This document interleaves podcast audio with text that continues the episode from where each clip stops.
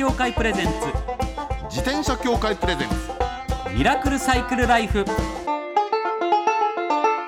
今週も始まりました。自転車協会プレゼンツ。ミラクルサイクルライフ。パーソナリティの石井正則です。北里志です。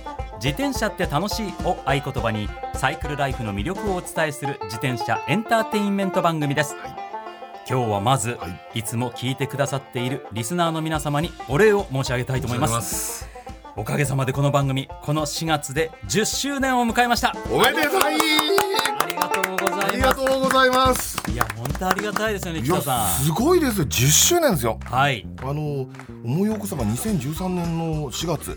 はい。えっとね自転車状況もねいろんな風に変わっていったんですよ。そうですよね、この10年そうなの。でね2013年をねちょっと調べてみたのね。はい。10年前一体何があったかなと驚いたのがはい路側帯あのー歩道がない通りってあるじゃないですか、ええ歩道がない通りで路側帯って言ってあのし白線が引いてああるでしょ？引いてあります。よね。ありますよね。あそこが2013年の時点では右側通行左側通行でたらめだったんですよ。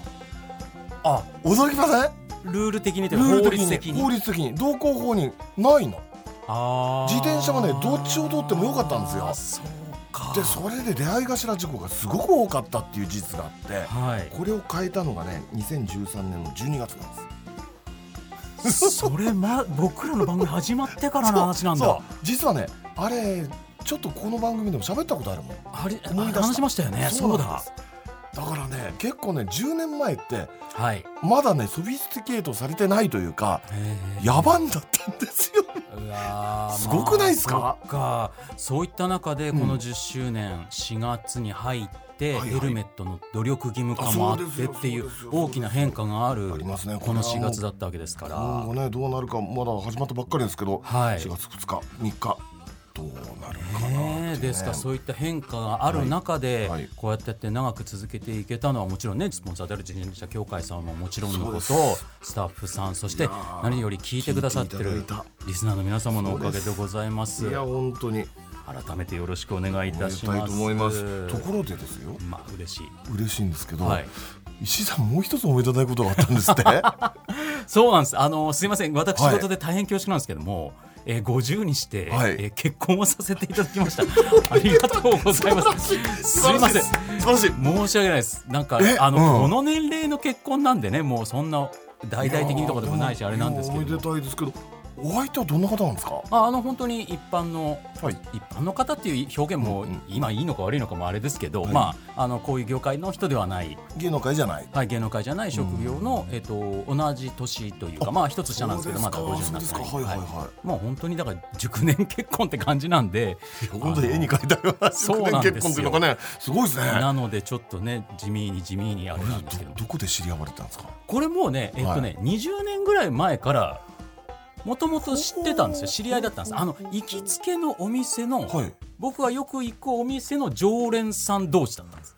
それが不思議なものでご縁というのは不思議だなというふうに。改めて思ってます。すみませんいやいやおめでたいことだらけで。恐縮でございます、はい。あの、うん。先週のうん。この番組の後でやってる、はい川島明の寝言というはいはいはいはいはい。あるんですけど、その番組でも、うん。え冒頭のオープニングトークで大々的に取り扱っていただけるっていう 川島さんが。えそうなるともう「ラビット!」でも出ちゃいますよそれ。ねえでもね本当に扱っていただけて。そうでしたか。恐縮でございます。ちなみにおぎやはぎさんのメガネビーキの方でもいろいろお話ししてくださってっていうことなんで。いろんなところで。TBS ラジオではいろいろねいろんなところで触れていただいてもう感謝感謝でございます。えますます頑張っていきますんで頑張りましょう。10周年、はい。これからもよろしくお願いよいたします。それでは引田さん最後はね一、人でも増えるようにということですから、この番組は自転車番組はい。その通りでござはいいます。今回も楽しい話題お届けしていきたいと思います、はいまずはこちらのコーナーから。週刊自転車ニュース。当番組が独断で選んだ気になる自転車ニュース。今回はこちら。茨城県土浦市サイクルシティ推進室を新設。茨城県土浦市よくやりますね。これだってね土浦市、はい。あの土浦駅あるじゃないですか常磐線の、はい。駅降りたところからもう自転車マークだらけですよ。イラストとかバーって描かれていてね。すごいなえーこれ東京新聞なんですけれども、はい。東京新聞によりますと今年度より新設、えー市の政策企画課内に置かれるんだそうです、えーサイクリング熱が高い台湾からのインバウンドを見込んで Facebook などで市の自転車環境や筑波霞ヶ浦林林ロードの魅力をアピールするということなんですあね。ーワールドワイドになるんですね。そうですね。なんか現在台湾南西部のうん。台南市というところと、はいはいはい。えー締結に向けて準備を進める友好交流協定というのがあるそうでそれも弾みにしたいというふうに考えているそうです。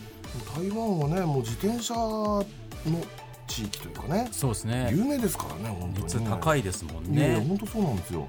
で特にねあの台湾一周のあの関東ってやつ、はい。あの島一周ってやつね、えーあれがねもう世界的に大人気で、うん。うん今は本当あの自転車によるツーリズムがすごいんですってだからお互いにね日本と台湾提携して自転車自転車やるっていうのはえいいことだなそうですね、ん。市に推進室が生まれるということですから、そうそうそうさらに向こうどんどんどんどん広がっていくんじゃないかと思いますね。はい。こういったことするあの自治体増えそうですよいやね。今後増えていくと思いますよ。うん。だってあのほらサイクルモードとかあの展示会とかあるじゃないですか自転車関係の、もう今や地方自治体のツーリズムブースだらけですからね。あ増えてます増えてます、よねすっごく増えてるいやだからもうやっぱり物消費よりこと消費。そこでしょうね。そういった体験の方が増えてきてるっていうことの象徴だと思われますね。だろうと思い。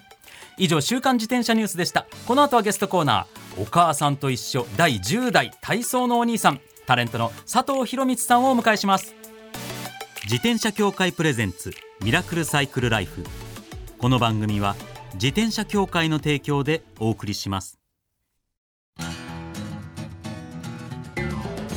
転車協会からのお知らせです。街ではライト自体がついていない自転車やブレーキをかけてもちゃんと止まらない自転車を多く見かけます。これって安全面から考えるととても怖いですよね。そこでみんなが安全な自転車に乗れるよう自転車協会では自転車安全基準を定めました。そしてその基準に適合した自転車にだけ貼られるのが BAA マークなんです。自転車活用推進法のベースになっている交通政策基本計画では BAA マーク自転車の普及を推進することも謳われています。つまり BAA マークは国も認めた自転車の安全安心の目印ということですね。自転車をお買い求めの際は BAA マークが貼ってあるかぜひチェックしてみてください。BAA マーク自転車で交通ルールを守って安全安心なサイクルライフを。BAA マークについての詳しい情報は自転車協会 BAA のウェブサイトまで。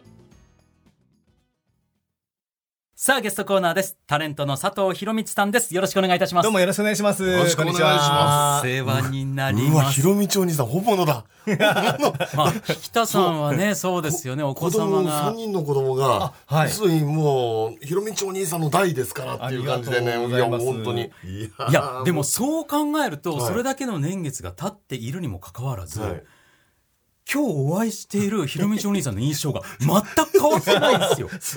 い。やでもあの年月といえば10周年誠におめでとうございます。あありがとうございます。そうなんですねよ。ろしくお願いしますありがとうございます。やっぱり長く続けるにはいやっぱりこういうお二人の力がいねやいやいやもう本当に聞いてくださるリスナーの皆様のおかげでございます。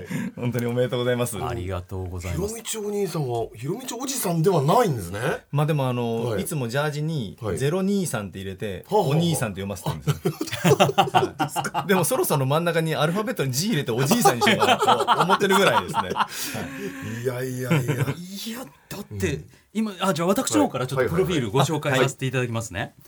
えー佐藤博光さんは1968年今年55になります。ですかの生まれ信じられないですよ。だって私1966年ですから、はい。2つしか変わらないんですあよのおお兄ちゃん先輩で。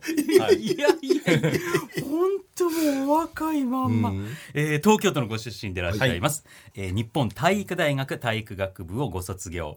1993年より NHKE テレ「お母さんと一緒第10代体操のお兄さん」を12年間、はい。そうか長いんですねえー2005年より NHK 総合遊び大好きを3年間務められまして合計15年教育番組にレギュラー出演されておりました、えーテレビ出演のほか2002年には子どもと指導者のためのスポーツクラブを設立。また2015年には青森県の弘前大学大学院医学研究科博士課程を修了、はいえー親子体操を通じて親と子の健康について調べられ学位を取得され日本初の親子体操博士となられます。すごいですね。ありがとうございます、はそして私たちと同じ自転車を愛するサイクリストでもいらっしゃいますということ ありがとうございます、い。いやいやいや。いやおマジでお若い。信じられないっすよね。もうでもここまで来るまでにもいろいろやっぱりね怪我とかもあったんで。あはあ、そうですか。い大変でしたけどうん。はい。でもすごいですね。親子体操博士。はいそうですね。大変じゃなかったですか、博士号取るの。あの大変でした。やっぱり時間もお金もかかりますし、あとやっぱり青森なので、移動も大変ですし。そうですよね。はい、で夏とかはあの逆に青森の先生方が東京の方に来ていただいて集中講習を開いてくれてそこにあの関東近辺のうん。あの学生がわっと集まってそこで集中的に勉強したりとか、はああそういった形で日本初のですもんね。もしかしたら世界初かもしれないですけどね。あそうですね。親子体操、そうですね。本当ちなみに私もあれですよ。自転車博士でございますなあ、まあ自転車博士っていうのが、これまだめったにいないでしょ？はい。いやほん本当は環境情報学博士って言うんですけどああの私もついこの間あの博士号取りましたっていうね大変でしたよ大変ねでした。やっぱりそのデータ集めたりとか。あーやっぱ実際大変なわけですもんねそうですね。そういった活動をされてる中で、はい。自転車も愛してくださっているとそういうそうそうことでこれありがたいことですよ。ありがとうござでいます。もでも自転はいどうぞ。イメージぴったりじゃないですか。そうですか。ひろみちお兄さんが自転車あのスポーツバイスクルに乗ってるよって言われて、はい。あそうだろうねって。違和感ゼロではありますよね。でもあのきっかけが、はい。そのスポーツ的なバイクを乗るきっかけになったのは、はい。この TBS のフレンドパーク。おはい。有名な番組ですね、あの番組で自転車ゲットしたんですよ。もしかしたらああのこのぐぐるぐる回回して はい。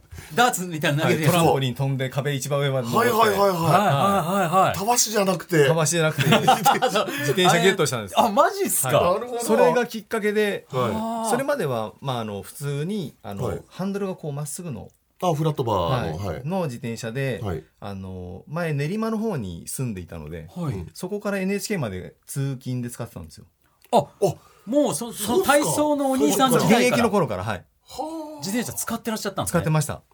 だって練馬から NHK ってやっぱ10キロちょいぐらい。まあまあなあ距りますよね。離で、はい。まあ、あのちょうど番組のアップにもなるしと思って、ああなるほど。はい、それで通勤で使ってたんですけど、素晴らしい。はい、それで芸能の、はい。芸能人になってというか、いお兄さんから卒業されて。はい卒業はいはいはいはい。番組卒業してからあの番組の方でちゃんとしたなんか、いい自転車欲しいなと思って、あー。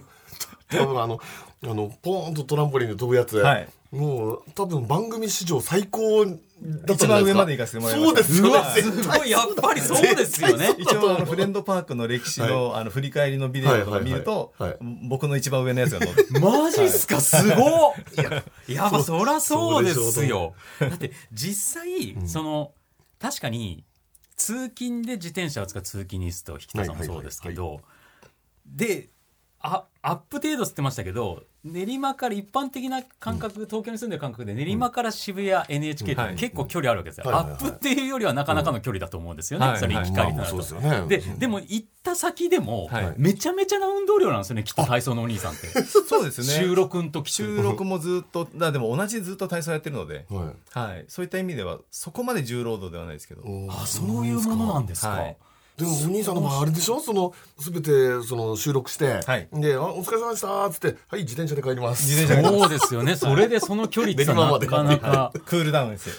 クールダウン。もうクールダウンってレベルなんです自ね転車クールダウンですね。いやすごいわ。確かに練馬からあの渋谷に行くのって、はい自転車の方がまっすぐ行けるんですよね。そうですね。大きい通りがあるので。わかります。そっか電車だとちょっと迂回するよう迂回すなルートるっていう都市の方に一回池袋とか新宿にこう出て渋谷に行くみたいなね、はい。そうかそうかそうかそうかそうかいやすごいな。で、まあそのフレンドパークという東京フレンドパークという番組でスポーツ、ちょっと本格的なスポーツそうですね。あのロードバイクのぐるっとこう曲がってる、完全のロそうですか。ードバイクになって。って羊の耳みたいになってる。はいはいもう。今も変わりもうん。同じもの乗られてるんですか？それとも？今も乗ってます。あそうですか？はい。最初そのゲットした時はちょっと本当にもうロードバイクすぎて、うん。タイヤが細かったので、はい。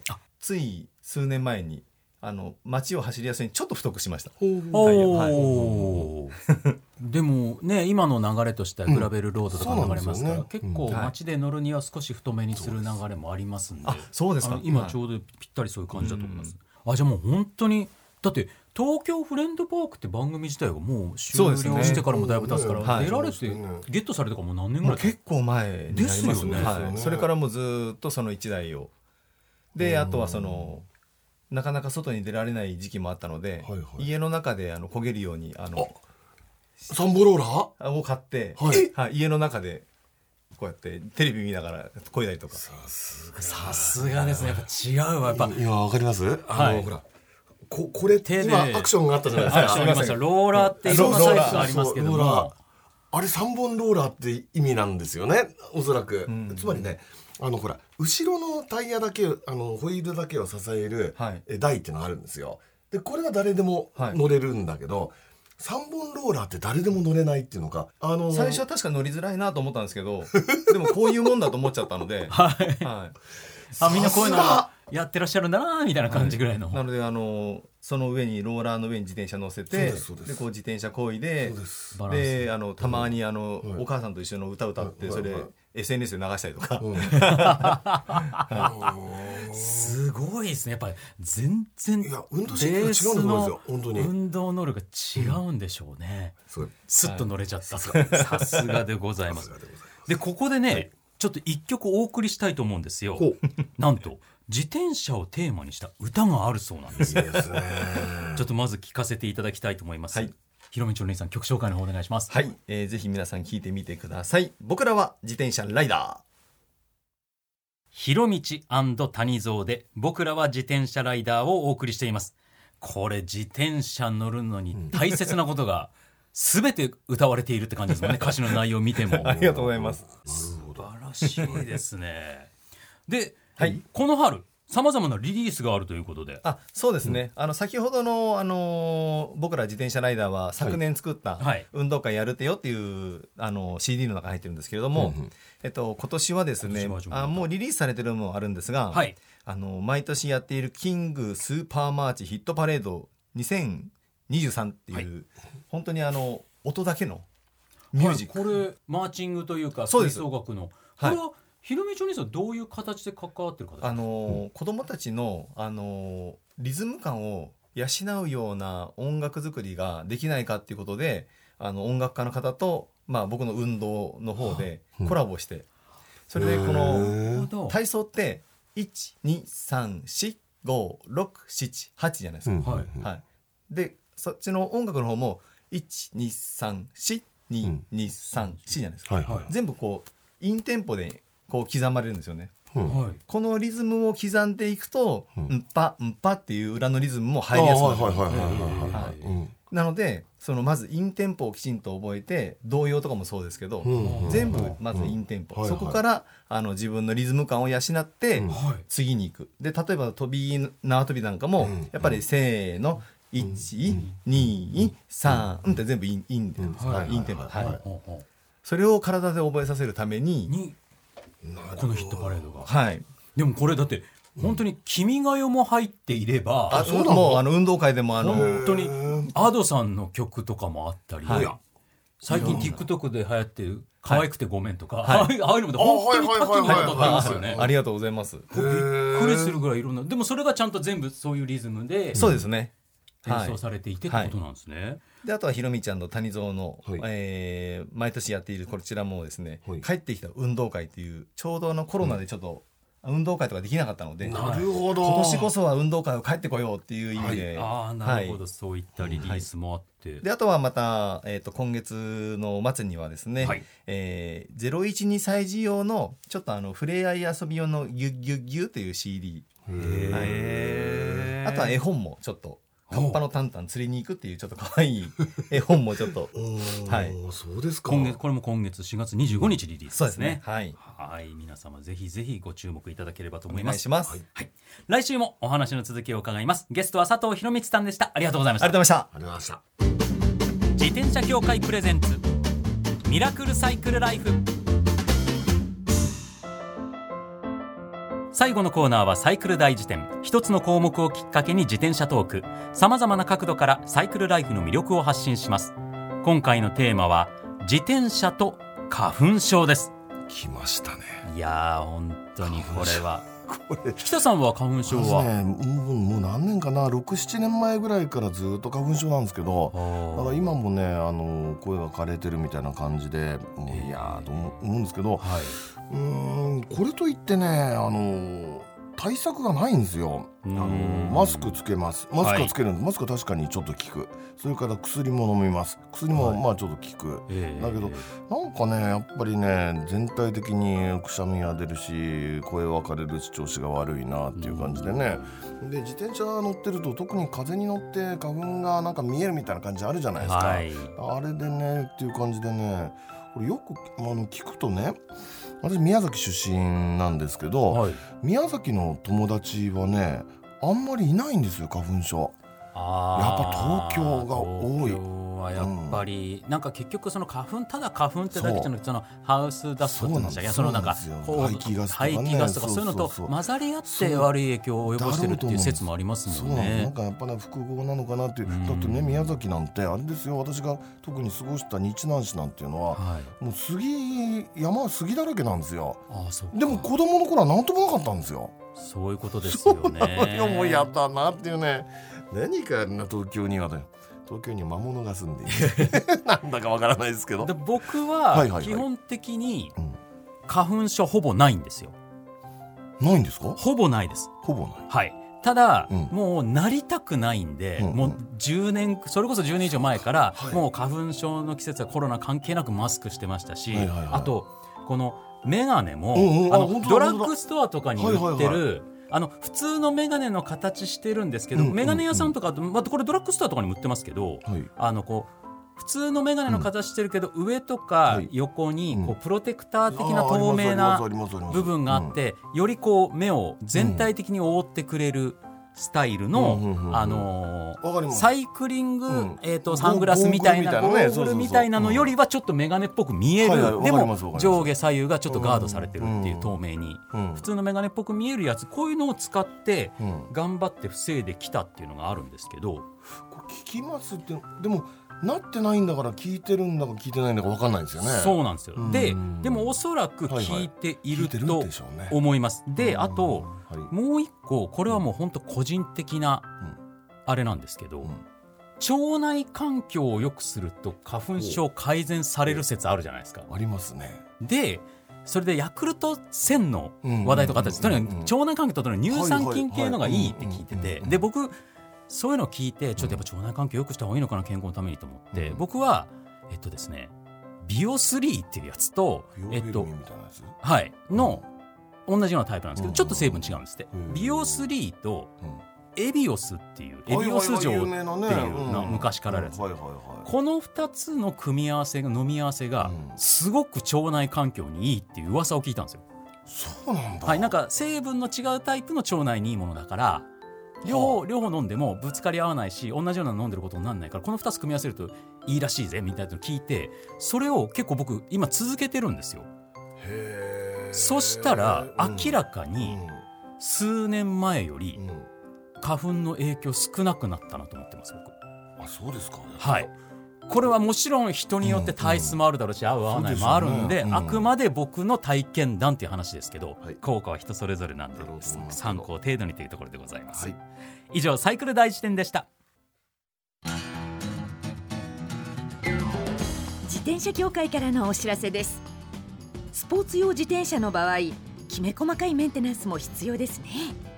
だからしっかりとした技量や知識を持ったスタッフのいるお店でお買い求めいただくことがとても大切なんです。そこで誕生したのが SBAA プラスです。この SBAA プラスとは一定の実務経験と十分な技量を持ち自転車協会主催の試験に合格した販売者の方にだけ認定されます。今回制度が一部改正になり認定者にスポーツ用自転車安全整備基準に基づいた整備を受けてもらうと SBAA プラスマークを貼ってもらうことができます。だから SBAA プラスマークはしっかりとしたメンテナンスを行った安全安心の証と言えます。SBAA プラス認定者のいるお店でメンテナンスを受けて快適なサイクルライフをお楽しみください。SBAA プラスについての詳しい情報は自転車協会 SBAA ホームページ SBAA-bicycle.com まで。